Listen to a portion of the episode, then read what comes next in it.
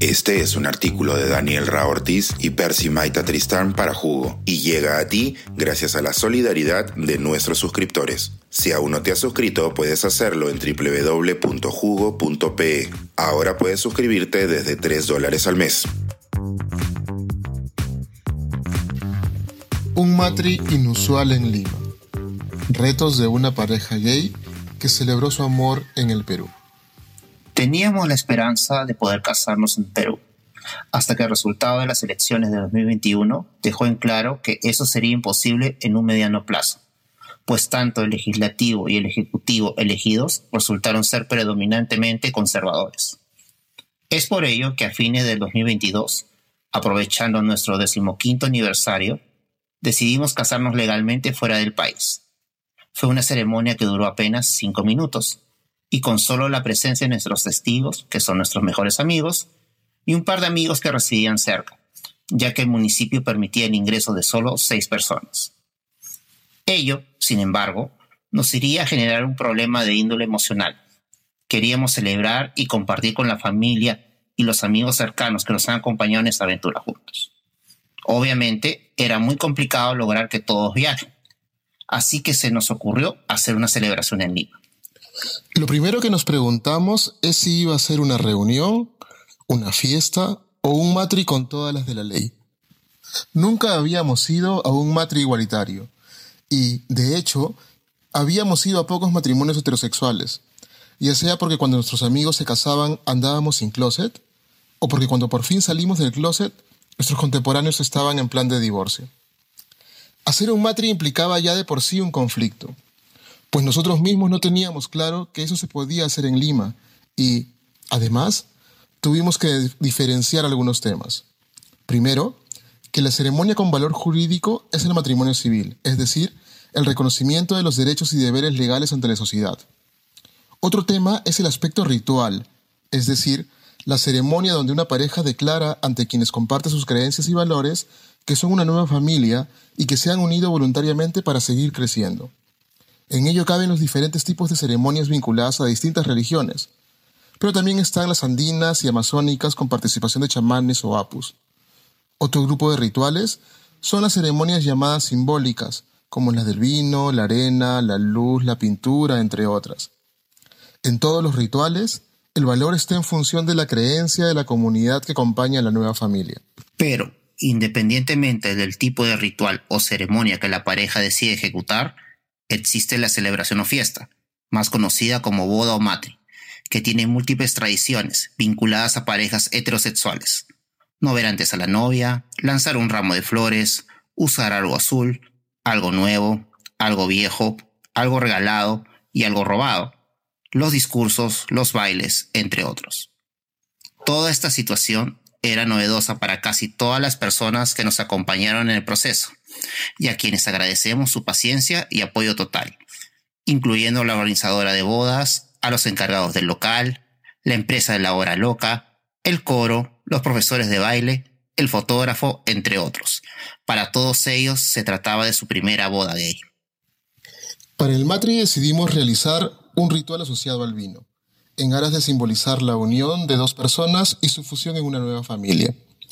Para ello utilizamos dos vinos, uno espumante que refleja la alegría y entusiasmo que caracterizan a Percy, se nos disculpará aquí el uso de la tercera persona, y un vino tinto que aporta la seriedad y la actitud reposada de Daniel. Ambos se complementan y su mezcla manifiesta lo que somos en nuestra relación. Pero un aspecto no menos importante que el legal y el ritual es el del reconocimiento social. Y es que luego de regresar de nuestro matrimonio civil en el extranjero, sucedió algo impensado. Nuestras familias nos decían oficialmente yerno, oficialmente cuñado, oficialmente primo, y es que el hecho de casarse, aunque este acto no sea reconocido legalmente en Perú, tiene un valor social que otorga la comunidad. Nuestros amigos y conocidos ya no nos preguntaban cómo está tu amigo, o tu pareja, o tu novio, sino cómo está tu esposo. Aquello significó una alegría que asumíamos esquiva para siempre. Desde niños sabíamos que éramos homosexuales, y que el sueño de la boda nos estaba vetado. Y, sin embargo, la realizamos ante familiares y amigos que compartieron nuestra felicidad. Hace poco, una de nuestras primas colgó parte del matri en TikTok. Enorme fue nuestra sorpresa cuando uno de estos cortos videos pasó del millón de vistas en menos de una semana. La mayoría de los comentarios fueron bonitos, los que se esperaban de una pareja enamorada que cumple ese sueño. Pero como era de esperar, también llegó el hate homofóbico. ¿Cómo es posible que hagan esto? Están degenerando el matrimonio. Van a ir al infierno. ¿Dónde está la novia? Les deseamos muchos hijos, entre otros. Quizás sea el momento de recordar que en el Perú las parejas y familias homosexuales no tenemos ningún derecho ni protección legal. Ni siquiera somos reconocidos como tales en los censos nacionales que realiza el INEI.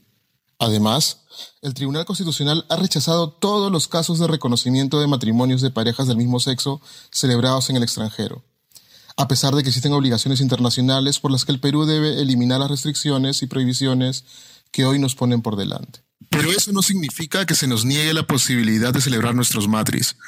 Celebrando y visibilizando también se protesta, pues el amor es solo uno y no conoce género ni orientación sexual. Esperamos que más pronto que tarde se logre el matrimonio igualitario en el Perú, porque hasta que no exista una regulación legal efectiva en el Perú que permita a las parejas LGTBIQ más acceder en plena igualdad y sin discriminación a los mismos derechos y obligaciones que otorga el matrimonio en parejas heterosexuales, como lo hacen varios países del mundo. Seguiremos siendo ciudadanos de segunda en el país que amamos y al que contribuimos con nuestro trabajo día a día. Hasta que ese momento llegue, sigamos celebrando nuestros matis no hay algo más bello que celebrar tu amor y felicidad con quienes te quieren y comparten la visión de que hemos venido a este mundo a ser felices. Y eso es algo que ninguna ley, ni religión, ni persona nos puede quitar. Postdata. Aquí un video y parte de nuestros votos leídos en aquella hermosa tarde. Prometo seguir impulsando y apoyando nuestros proyectos, porque tus metas son las mías y luchar para que nuestra familia sea reconocida realmente en nuestro país. De niño pensé que no era posible ser feliz por mi orientación sexual, pues era lo que la sociedad me mostraba, que la soledad era el camino más probable. Restringí mi felicidad a los logros académicos y profesionales, hasta que te conocí. Suscríbete a Jugo y espía en vivo cómo se tramó este artículo. Nuestros suscriptores pueden entrar por Zoom a nuestras nutritivas y divertidas reuniones editoriales. Suscríbete en www.jugo.pe.